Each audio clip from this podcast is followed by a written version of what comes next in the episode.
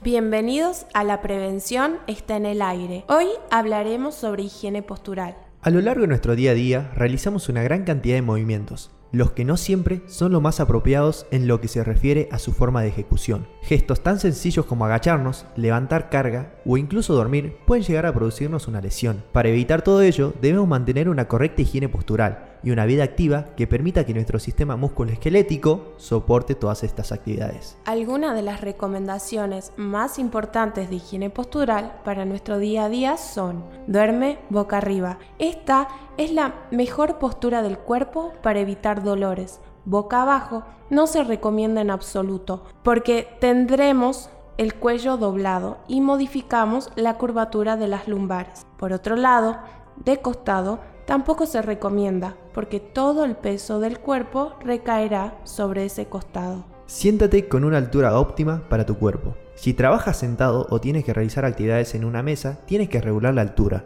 La postura correcta es aquella que apoya ambos pies sobre el suelo. Por tanto, no doble las piernas. Así que la altura de la silla tiene que permitirte apoyar la planta de los pies completamente sobre el suelo. Regula el respaldo. Para conservar la higiene postural, es importante que la silla que utilicemos respete la curvatura natural de nuestra espalda. Sobre todo, tenemos que comprobar que la zona lumbar esté bien sujetada. Los expertos recomiendan intentar formar un ángulo de 135 grados entre la silla y la mesa.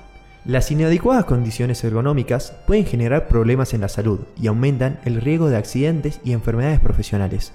En este sentido, es imprescindible que todos seamos capaces de reconocer situaciones de riesgo ergonómico y, en nuestros lugares de trabajo, las pautas sobre condiciones de salud y seguridad establecidas en la normativa específica. Muchísimas gracias por su atención y hasta el próximo episodio.